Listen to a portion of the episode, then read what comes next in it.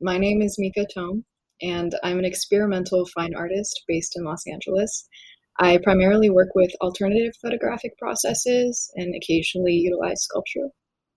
My name is Kythe Heller, and the piece that I wrote for the issue of Freedom by Forecast Journal was really an odd amalgamation of a lot of things. I I first of all I found myself in conversation with an ancient revelation text from the Nag Hammadi library called The Thunder Perfect Mind. And this revelation text was discovered in 1945. It was buried in a jar in the Egyptian desert. And it was written in the voice of a female figure who is not identifiable. She doesn't come from any of the known sects of the various religions, and this is the only known evidence of her or her writings. Um, so I was immediately fascinated.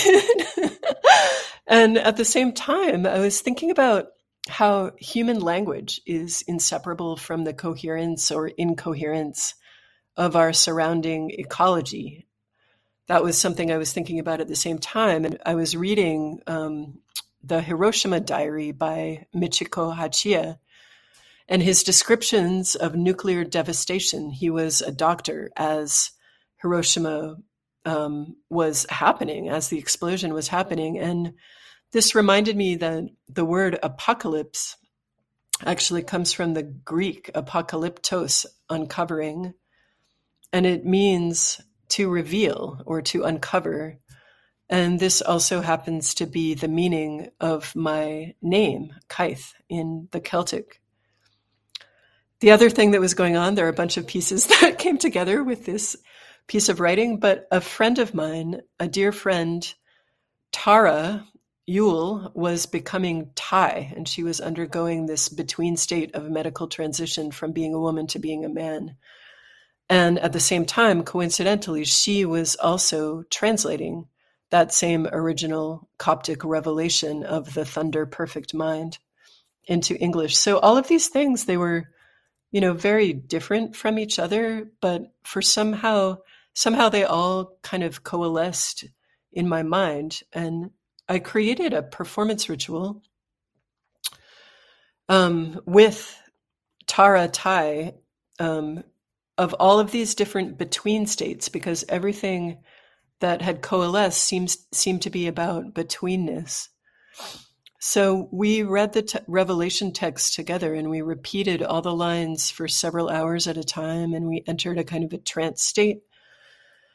And we were improvising lines of text and interpreting it, talking about the revelation in relation to our own lives. And this text inspired us to make movements and dances and gestures in and between the language as a kind of visual interpretation. And at the same time, Tara Tai's voice was changing, and Zir voice would suddenly drop. And as we were reading, it seemed like another voice or voices would enter. And our voices together became multiple, they became fractured unidentifiable. All the harmonies and discords in our voices changed what we recognized as our own voices. We could no longer identify them. And it felt vulnerable. Reading the text aloud felt vulnerable. So we held hands as if to protect ourselves from what we were saying. Um, but we also continued these recitations in between spaces, half public, half private. Um, so on a public stairway, in a cemetery, on a traffic island, in a labyrinth, a public art project. So I just, I was so moved by this uh, performance ritual and so, what I felt was that literature, which is something that I'm so deeply involved with on a day by day basis, I almost felt ashamed because there was something so fresh and vulnerable and kind of unimaginable that came through from this performance ritual. And so afterwards, you know, I had made a, a, a tape recording. I, I, made a recording, a voice recording of um, of the conversation that we had had when we were in a trance state and just sort of improvising off of this ancient revelation. And so afterwards, I composed this piece of text, The Thunder Perfect Mind, by collaging original texts that I wrote myself with source materials that I frequently distorted or changed or rewrote, but also using some of it directly.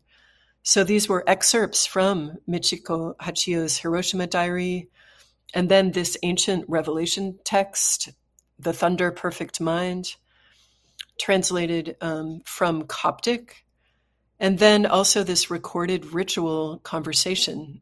I merged and rewrote the words of the two speakers, myself and Tara Tai, because I really wanted to indicate this profound confusion of identity, not only within ourselves, but between ourselves, and also between ourselves and these different sources in space and in time.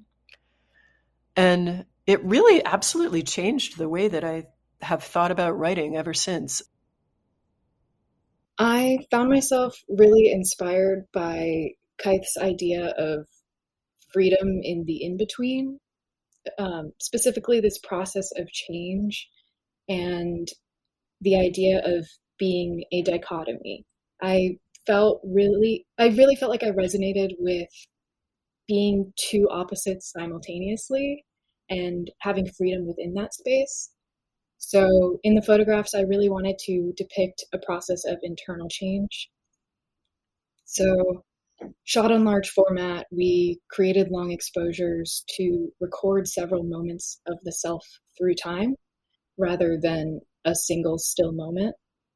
And I think the panoramic proportions really emphasize this in between space with the legible parts of the image at two opposing ends of the frame. I was also really interested in how the models direction change throughout the image. So if you look closely at this one, her face kind of turns throughout the exposure. And I think I just love I love to think of it as someone's approach to changing or the change perhaps that's taking place. I didn't really want to create a physical change. I felt like it would be too literal, but really depicting the intangible uh, or the invisible was really important to me through this. This particular image makes me think about the tranquility in change, about being aware of it and allowing it to take place, just letting it happen. I think the colors really lend themselves to that, but also just Katrin's expression. I think it's this really strong, aware expression that she has, and then paired with this flowing movement of her change, it just feels calm and accepting. I I think when we are thinking about ourselves internally, the background does really just fade away.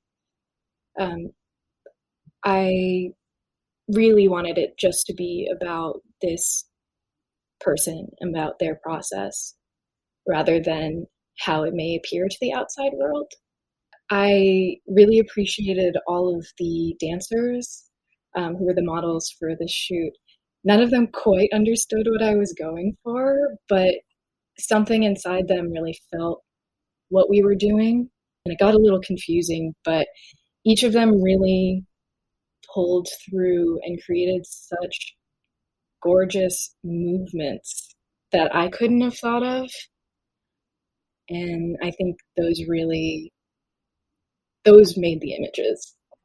In the future, I want to write something that I don't I want to kind of give up control of it in a way. Like I want to write something that I cannot imagine beforehand where it will take me rather than having an idea and sort of creating that idea. Like it made me, it sort of blasted open my sense of what writing could actually be.